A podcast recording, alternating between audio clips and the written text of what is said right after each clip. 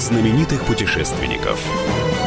Совместный проект Русского географического общества и радио «Комсомольская правда». Здравствуйте, уважаемые радиослушатели. У микрофона Евгений Сазонов. В эфире совместная программа Русского географического общества и комсомольской правды «Клуб знаменитых путешественников». В этой программе мы рассказываем про удивительных людей, которые до сих пор стирают белые пятна на карте планеты. Сегодня у нас, пожалуй, самый необычный выпуск. Впервые у нас в гостях иностранные путешественники. Но прежде э, чем я расскажу вам, кто они и чем занимались, чем прославились, наша традиционная рубрика «Новости РГО». Клуб знаменитых путешественников. 24 мая в штаб-квартире РГО состоялось итоговое заседание жюри юбилейного пятого фотоконкурса «Самая красивая страна», на котором определили финалистов. Работы конкурсантов оценивал президент Русского географического общества Сергей Шойгу, а также всемирно известные фотографы и деятели культуры. Это было достаточно сложно, поскольку было прислано почти 42 тысячи работ, а за все время существования конкурса их количество приблизилось к полумиллиону. Экспедиция на высоких берегах команды кубанских дайверов во главе с членом РГО Юрием Кашиным установила рекордное погружение. Зафиксирован мировой рекорд высокогорного подледного дайвинга на высоте 2650 метров. Предыдущие мировые рекорды у французов 1200 метров и у Армении на острове Сиван 1900 метров стартовал конкурс Русского географического общества на право получения молодежных именных стипендий. В нем могут принять участие студенты, молодые ученые, специалисты и общественные деятели в возрасте до 35 лет. Размер стипендии – 100 тысяч рублей. Все подробности на rgo.ru. Итак, в гостях у нас сегодня очень интересные люди. Это участники международной экспедиции «Ледовая прогулка» Ice Walk, которая прошла в 1989 году. Это герой России, полярник Михаил Малахов, знаменитый путешественник британец Роберт Сван и австралиец Руперт Сомерсон. Справка. 14 мая 1989 года на полюсе финишировала международная экспедиция Ice Walk или «Ледовая прогулка». Она проходила под патронатом ООН, и в ней участвовали 8 человек из 7 стран. Роберт Свон и Руперт Саммерсон из Великобритании, Дарил Робертс из США, Хира Аниши из Японии, Грэмми Джой из Австралии, Арвид Фукс из Германии, Энгас Кокни из Канады. Россию же представлял врач из Рязани Михаил Малахов. Параллельно с экспедицией на севере Канады работал экологический лагерь с 22 школьниками из 15 стран. Экспедиция стала не только демонстрацией международного сотрудничества в экстремальных условиях, но и послужила базисом для проведения уникальных исследований функционирования человеческого организма в арктических условиях. Михаил, первый вопрос у меня к вам. Э, эта экспедиция э, до сих пор является уникальной, несмотря на то, что прошло так много времени. Э, эта экспедиция была самая массовая по количеству иностранных участников, разных иностранных участников.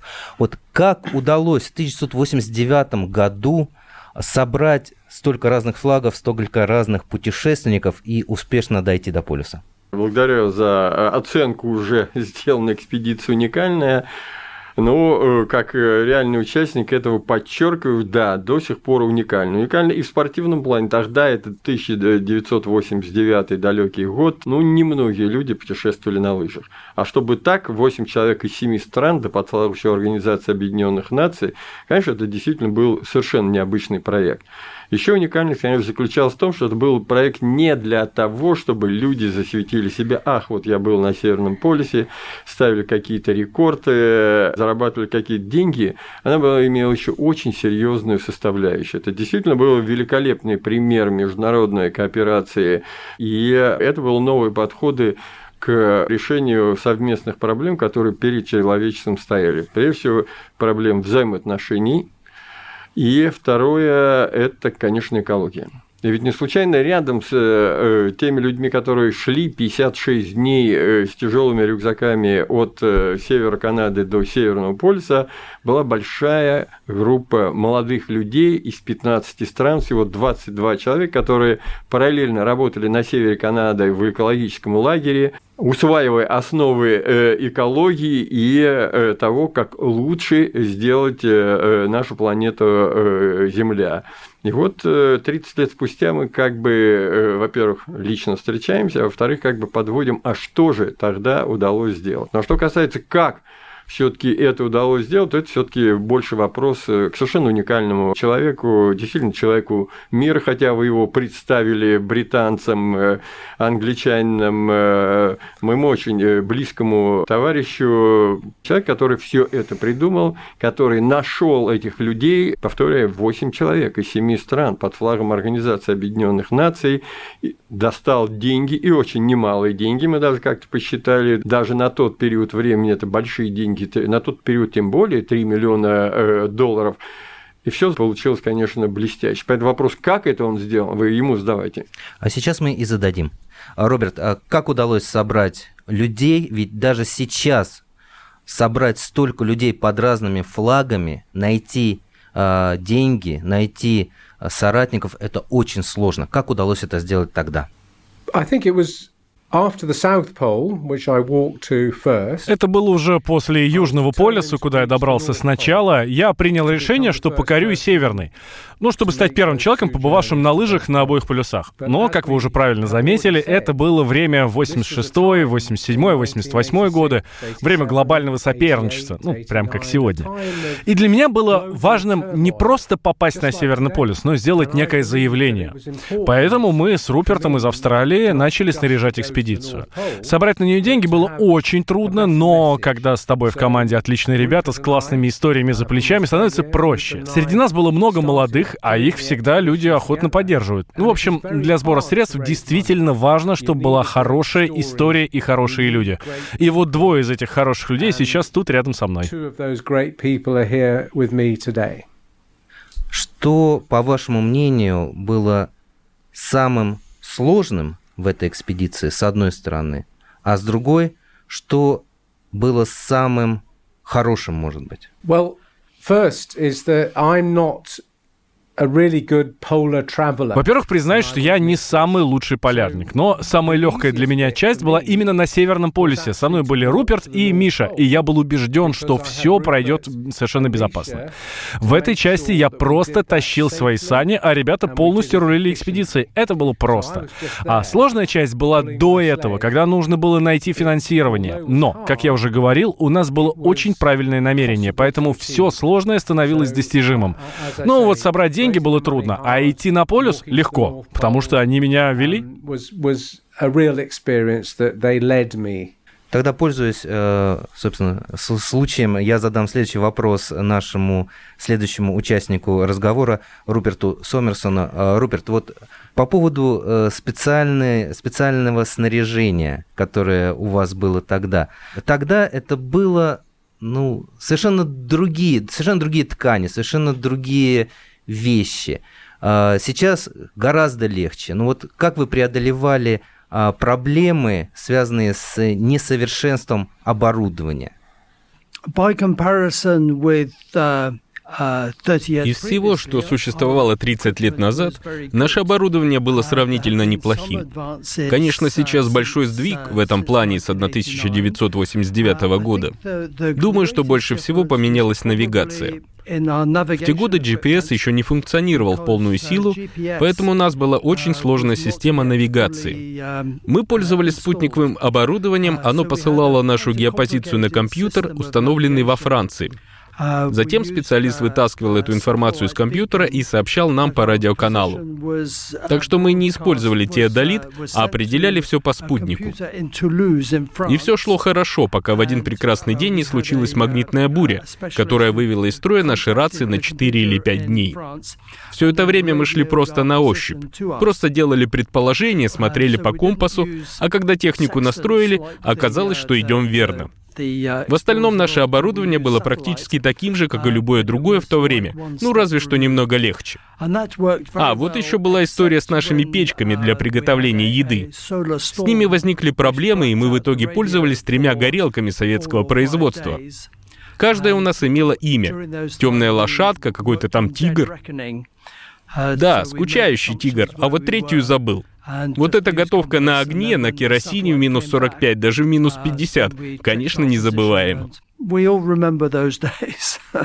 Но здесь надо все-таки подчеркнуть, Евгений, о том, что действительно на тот период э, это было лучшее снаряжение, поскольку Руперт э, действительно два года посвятил тому, чтобы подобрать лучшее снаряжение. И ну, здесь вот без наших трех копеек, э, тех, которые накоплены были в экспедиции «Комсомольской правды», а я влился в состав как врач экспедиции «Комсомольской правды», вот в эту экспедицию «Айсвок», и плюс к всему участник перехода СССР Северный Полюс Канада – Полер Бридж, э, то есть полярный мост. Ну, э, наш опыт использования примусов, во-первых, действительно казался, они гораздо более оказались приемлемыми наши советские примуса шмели, английский Колеман, do remember, Роберт за история, Колеман, который, в конце концов, не выдержал такого соревнования, от него пришлось отказаться, полпалат, чуть ли не полпалатки мы э, с ним сожгли, потом приспособились, конечно, к нашим примусам, которые работали очень надежно. Мы ненадолго прервемся. Напомню, что в эфире работает совместная программа Русского географического общества и Комсомольской правды «Клуб знаменитых путешественников». У микрофона постоянно ведущий Евгений Сазонов. В гостях у нас участники уникальной полярной экспедиции 1989 года «Ледовая прогулка» Роберт Свон, Руперт Саммерсон и Михаил Малахов. Встретимся через пару минут. Клуб знаменитых путешественников.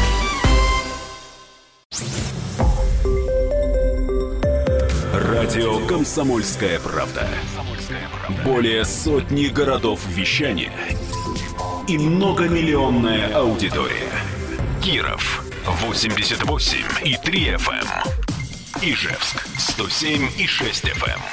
Эм. Новосибирск 98 и 3 FM. Эм. Москва 97 и 2 FM. Слушаем всей страной.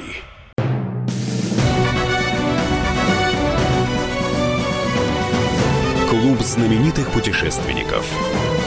Совместный проект Русского географического общества и радио «Комсомольская правда». И снова здравствуйте, уважаемые радиослушатели. В эфире совместная программа Русского географического общества и «Комсомольской правды» Клуб знаменитых путешественников.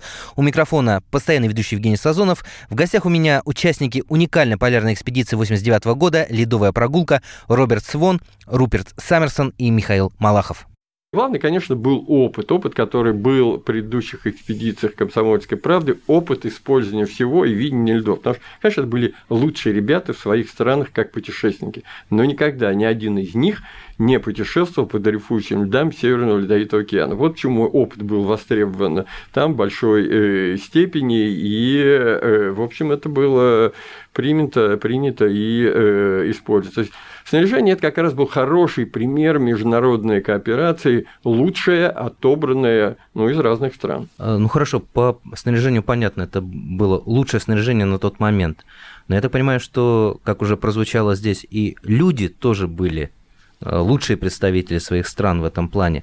А вот как все-таки уда- удалось друг друга найти, и как удалось ведь э, поход на полюс – это что-то вроде полета на космическом корабле. Коллектив должен быть спаян просто в единое целое. Я знаю историю, как э, в экспедиции «Комсомольской правды» э, отбирались люди, как э, работали, чуть ли там не, не специальные тоже в этом участвовали. Но а здесь как удалось создать коллектив, который успешно выполнил, ну, казалось бы, невыполнимую задачу? Одно дело теория и подбирать действительно сильнейших и известнейших путешественников в той или иной стране. Другое дело, как их заставить вместе работать там на льдах. Так вот, здесь, конечно, имеет элемент чисто, ну, как доктор могу сказать о том, что э, мне не только ведь на льду приходилось руководить, э, выбирать дорогу, куда идти все эти 56 дней, э, но и, естественно, регулировать психологическую ситуацию уже как врачу. И, знаете, вот надо отдать должное. Ребята все были наряду с тем, что опытные, они были еще достаточно умные и прекрасно понимали, что э, вот э, в определенный момент надо кому-то одному довериться для принятия решения, э, и вот первые две недели мы действительно много спорили, какой там примус, сколько нам часов идти, как правильно идти и так далее. Вот, хотя для меня этих вопросов не существовало, но, понимаете, все-таки это были люди тогда из э, достаточно свободных стран, которых просто нельзя заставить было как-то делать, э, они должны были это делать с пониманием с осознанием. Когда у тебя нет предыдущего опыта, это всегда бывает, знаете, так сказать, и твое мнение привыкли учитывать в другой стране, в своей собственной стране как окончательное, то это, э, это э, не просто принять мнение чье-то другое. Так вот, две недели мы, пожалуй, только искали способы взаимо такого понимания, были споры, действительно, не было ругани, но были споры очень горячие. Конечном итоге, вы знаете, э, все было настолько гладко. Вот мы, э, я с утра мог встать, сказать, ребята, э, стартуем мы в 9, в 9, без 10 10, через там 13 часов финишируем. Идем столько-то, столько-то перерыв-то. И мы работали как машины. И это, это было, конечно, примерно великолепные командные работы, когда люди действительно без слов друг друга понимали, Же брал на себя э, ответственность за какой-то э, такой вот э, момент, где он мог себя проявить гораздо лучше. Руперт, например, в навигации, Роберт, очень много. У нас было очень много шуток, как разрядка вот во всех этих делах. А, Руперт, а, как сказал Михаил, вам а, в этом походе очень помогал юмор и шутки. Но ведь у каждого у каждой нации, да, это же была сборная, это была команда мира, да, у каждой нации свой юмор, свои шутки, да, но именно этот юмор понимали все. Вот как удавалось находить общий язык? Uh, Первый секрет, наверное, в том, что мы никогда ничего не принимали слишком близко к сердцу. Если была проблема, старались над ней посмеяться, подшучивали друг над другом. Вот упадет кто-нибудь. Мы не бросались его поднимать, а кричали, что, подскользнулся на банановой кожуре? Мы проводили большую часть дня, более 12 часов в пути.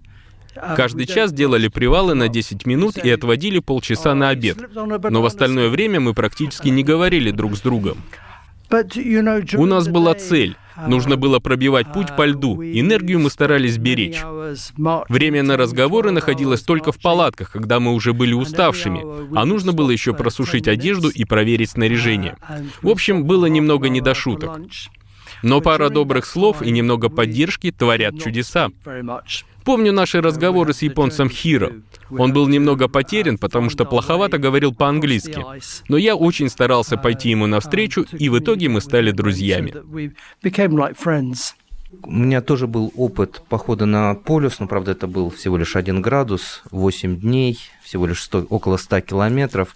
Вот. То, что запомнилось больше всего, что ты идешь, идешь, идешь, идешь, и у тебя очень много времени то, чтобы осмыслить свою жизнь, что-то вспомнить, о чем-то подумать.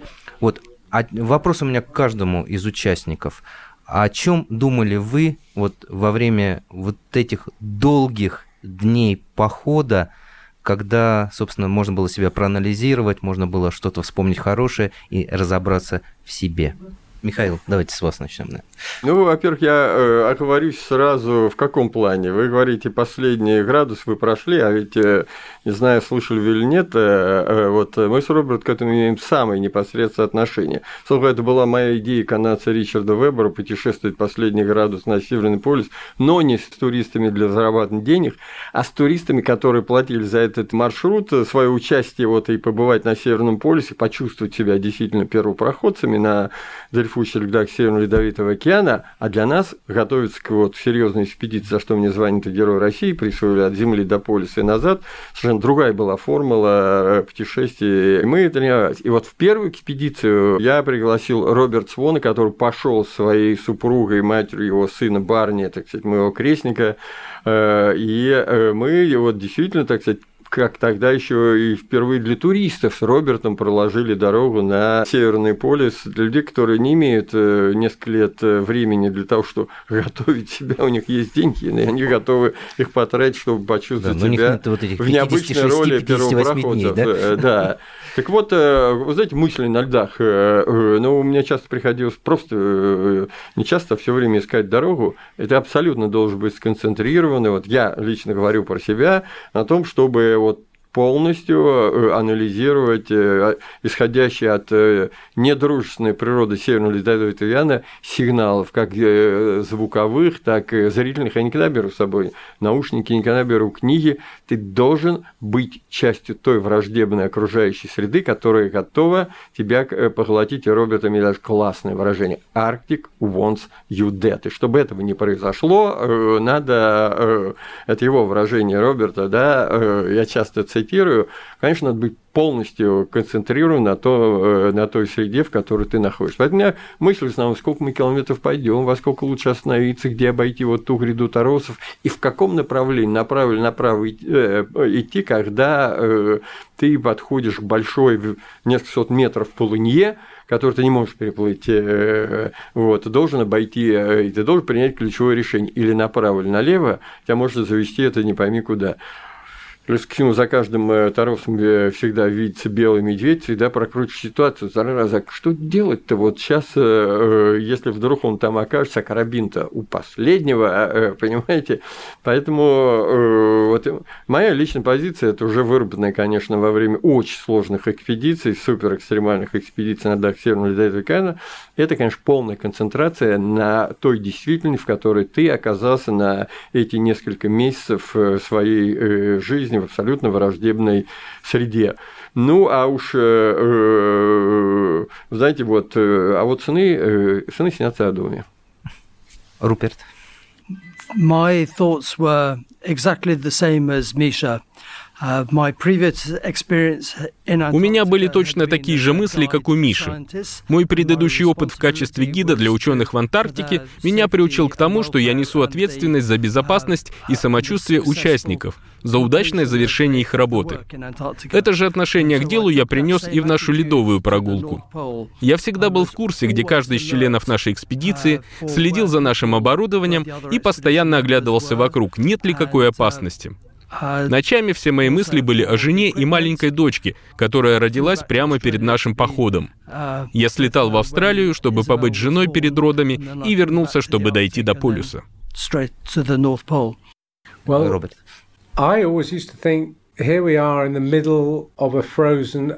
А я все время думал, что мы посреди замерзшего океана. А вдруг под ногами проплывает под подводная лодка? А вдруг кит? Благодаря Мише и Руперту я обладал такой роскошью, как думать о себе, а не о том, как бы не допустить ошибку. Ну, в небольшой мере я, конечно, пытался помочь остальным участникам, поддержать, рассмешить немного и так далее. Ночью я слишком хорошо спал. И чем ближе мы подходили к полюсу, тем чаще я думал, вот еще чуть-чуть, еще капельку, и мы дойдем, я достигну достигну полюсу этой цели, э, который шел 22 года, побывать на обоих полюсах Земли. Чем ближе мы были, тем больше я волновался. Вдруг я упаду, вдруг произойдет несчастный случай. Короче, в этом путешествии я думал в основном о себе, доверившись этим парням, не задавая вопросов, я просто шел за ними. В общем, я везунчик, которому досталась такая вот команда, которая в целости и сохранности дошла до цели. Мы ненадолго прервемся. Напомню, что в эфире работает совместная программа Русского географического общества «Комсомольской правды» «Клуб знаменитых путешественников». У микрофона Евгений Сазонов. В гостях у меня герои уникальной полярной экспедиции 1989 года «Ледовая прогулка» Михаил Малахов, Роберт Свон и Руперт Саммерсон. Встретимся через пару минут. Клуб знаменитых путешественников. Радио «Комсомольская правда». Более сотни городов вещания и многомиллионная аудитория. Тверь 99 и 3 FM. Эм. Белгород 90 и 7 FM. Эм. Волгоград 96 и 5 FM. Эм. Москва 97 и 2 FM. Слушаем всей страной.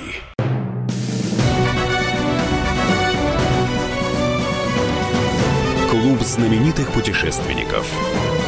Совместный проект Русского географического общества и радио «Комсомольская правда». В эфир вернулась совместная программа Русского географического общества и комсомольской правды «Клуб знаменитых путешественников». С вами постоянно ведущий Евгений Сазонов, а в гостях у меня участники уникальной полярной экспедиции 89 года «Ледовая прогулка» Роберт Свон, Руперт Саммерсон и руководитель Рязанского отделения РГО, врач-ученый Михаил Малахов.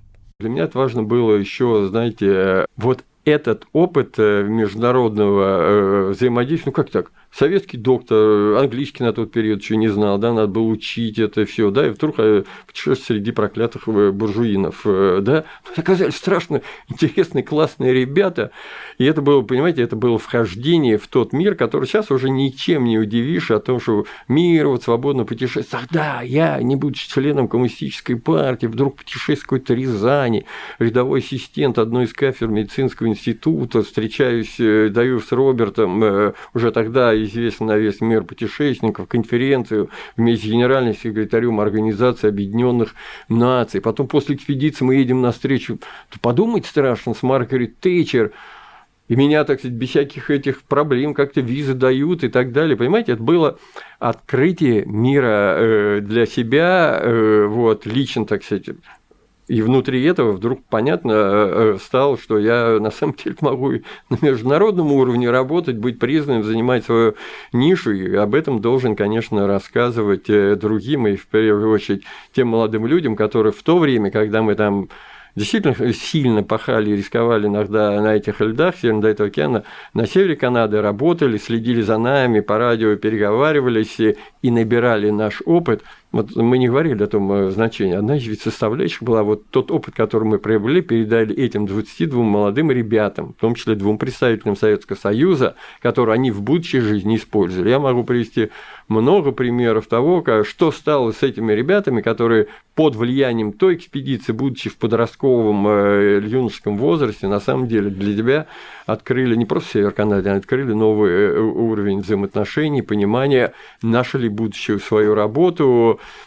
ну и э, многие из них были потом участниками э, проектов, которые Роберт Свон продолжал уже с точки зрения экологии, популяризации экологии э, на, э, в различных э, странах, в первую очередь, конечно, в Антарктиде до сих пор это как-то, как процесс продолжается. То есть, ну вот такое важное дополнение к нашей экспедиции, к тем мыслям, идеям, которые появились вот после этого проекта.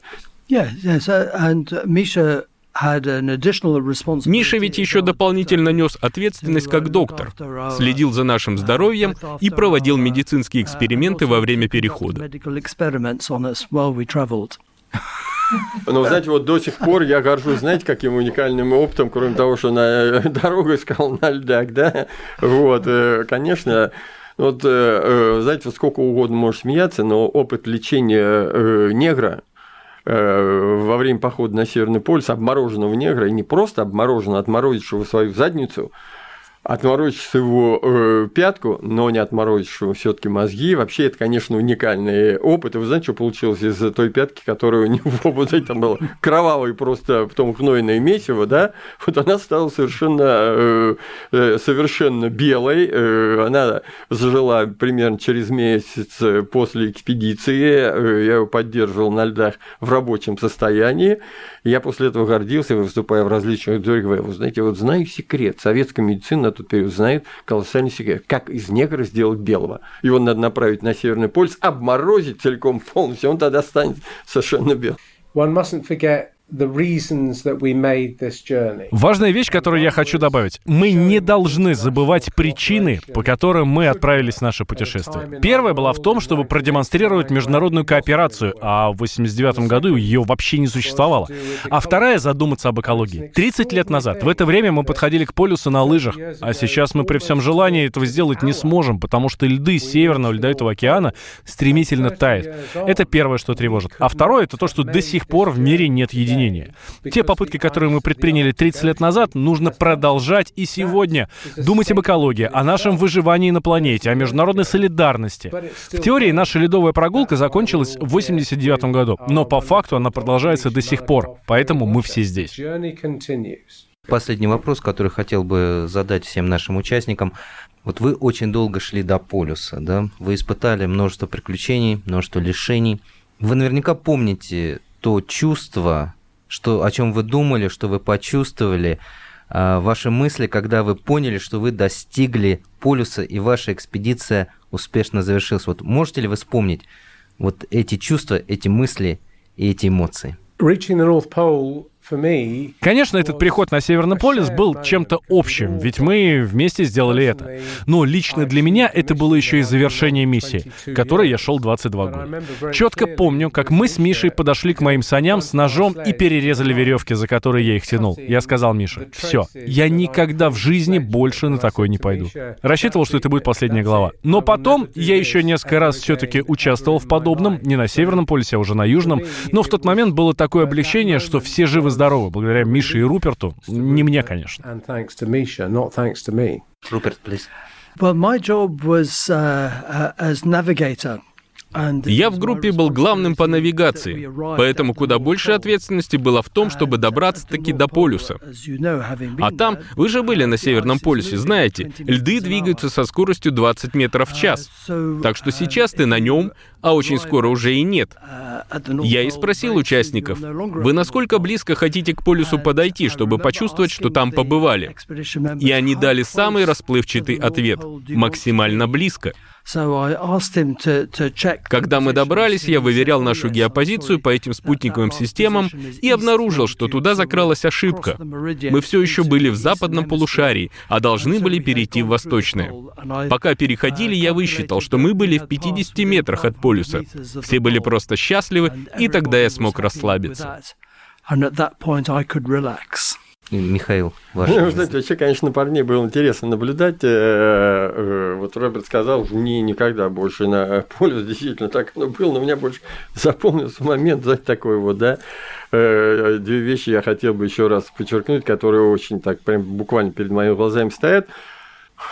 Я прошел, Остановился, Роберт подъезжает, где полюс? Я говорю, вон там 20 метров прошли. Он возвращается, рисует, э, ставит там палку, становится на руки, и вокруг этой условной земной оси проходит на руках. Do you remember, Роберт, like you, on your hands went around, the, around North Pole. И второй человек меня, конечно, очень сильно поразил, это наш Хироши Ониши, японский путешественник, который, к сожалению, через год скончался при восхождении на Эверест в Гималаях. Э, вот. Но там э, вдруг он поразил, знаете, чем? Он отошел в сторону примерно 50 метров от места, где мы установили палатку. И вот знаете, вот как э, в знаменитом истории про Буратино, там кот Алиса, кот, то есть это лиса Алиса, кот Базиль, что-то там копает, да, вот он что-то копает лопаткой там надо, снеговой, вот, что-то там закапывает. Я заинтересовался, подговорил, Хиро, ты чего здесь это? И он мне показывает фотографию. Он говорит, это мой друг. Э, который мы путешествовали, восходили на Эверест, э, который мечтал э, сходить на полюс. Но вот, к сожалению, в горах погиб. Я выполняю его мечту. И он закапывает там фотографию на полюсе вот своего друга. Меня это очень поразило. Я потом вот этот момент, кстати, в своих последующих экспедициях использовал оставить память людей, которые духовно были близки или стремились на Северный полюс, и, понимаете, вот эта энергетика, она все таки каким-то образом доходит, э, вот, хотя и материалист, да, э, ну, по крайней мере, реализовать эту энергетику, которая в нас от наших близких э, действительно существует. Но у меня мысль не было, не скажу, что, что во-первых, я знаю, что это так, поле знаю прекрасно, что там нет ничего, кроме льда, снега и открытой воды, вы сами там были, да, это можно один раз порадоваться и посходить с ума, второй раз ты просто испытываешь страшное удовлетворение, ты свою свою задачу выполнил. Парни счастливые все, как Роберт сказал, действительно, значит, э, живые, здоровые, с пяткой Роберта разобрались потом, э, то есть Дарил и Роберт разобрались э, потом, понимаете, вот мы были 8 человек из 7 стран, были просто счастливы тем, что мы это сделали, и вот это очень доброе чувство совместной работы, Топт уже 30 лет показал, пронесли и до сих пор вспоминаю как одно из ярчайших, конечно, жизненных событий. Для меня не самое, может быть, тяжелейшее, но оно было одно очень яркое, как проявление, вернее, как ну, момент, когда ты действительно открыл для себя э, мир, э, вернее, дорогу или э, дверь э, в мир, э, который поэту стал действительно доступен. Жизнь изменилась просто коренным образом, и я тоже себя как робот сейчас впечатляю, наверное, все таки больше человеку мира, который вот эту миссию старается привить, и в том числе, прежде всего, конечно, на российской земле. Э, коллеги, огромное спасибо вам за ваш интересный рассказ, за то, что вы пришли. И знаете, чем хотел закончить эту программу? То, что сейчас огромное количество фильмов про супергероев. Они там умеют летать, умеют смотреть сквозь землю, умеют побеждать, но вот сейчас я, сегодня я понял, что настоящие супергерои, они пришли сегодня ко мне в гости, и я очень счастлив, что я с ними познакомился. Клуб знаменитых путешественников.